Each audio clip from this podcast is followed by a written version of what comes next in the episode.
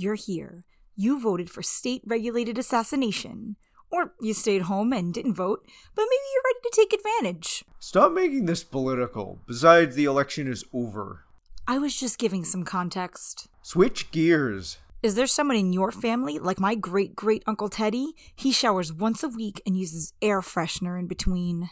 There was pee smell. I smelled it from outside his car when he came here to drop off his dead wife's set of collectible Welch's jelly jars.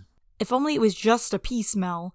Could you enjoy Christmas ham while he tells dirty jokes and is dirty? And he's young for a great great uncle. He's not going anytime soon. Do you think he ever learned to do laundry? Do you have a great great Uncle Teddy? Assassinate him before he ruins another holiday that's already bad. Or what about my cousin's stepdad, Jeff? Jeff thought he could eat for free because his stepson worked at Chili's. There's no such thing as a free jalapeno popper, especially not a step jalapeno popper. What about my Uncle Robert? He bet the money he and Aunt Claire had been saving for years for a weekend trip to the Poconos on an episode of Property Brothers. Most episodes of Property Brothers do not include a TKO. He wanted a specific property brother to beat the other property brother, They have names? And the couple to not buy a house. I thought the second brother was CGI. What about Uncle Matt, who keeps trying to out his grandson as a cannibal? He's all, I found an arm in your room. Where are the arms coming from? Stop breaking into mausoleums, Grandpa Carl, and stop putting your treasures in your grandson's Lego box.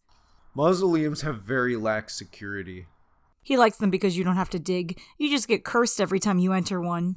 You've been cursed once, you've been cursed a hundred times. He opens the casket with a crowbar. His garage is filled with crowbars. When I was a kid, he'd carry one around the neighborhood and just show me how he could open people's trunks with them. We found two kidnapping victims that way. One of them was alive. And the other was and is very indignant. Wait, quick, tell them what it's about. You're way off track. Oh, we kill people. They already know that. We're running out of time. Sell it. Assassinly, because hiring us is less emotional work than having an honest conversation with someone who has upset you. What would your family be like without those people? It would just be a collection of Hummels.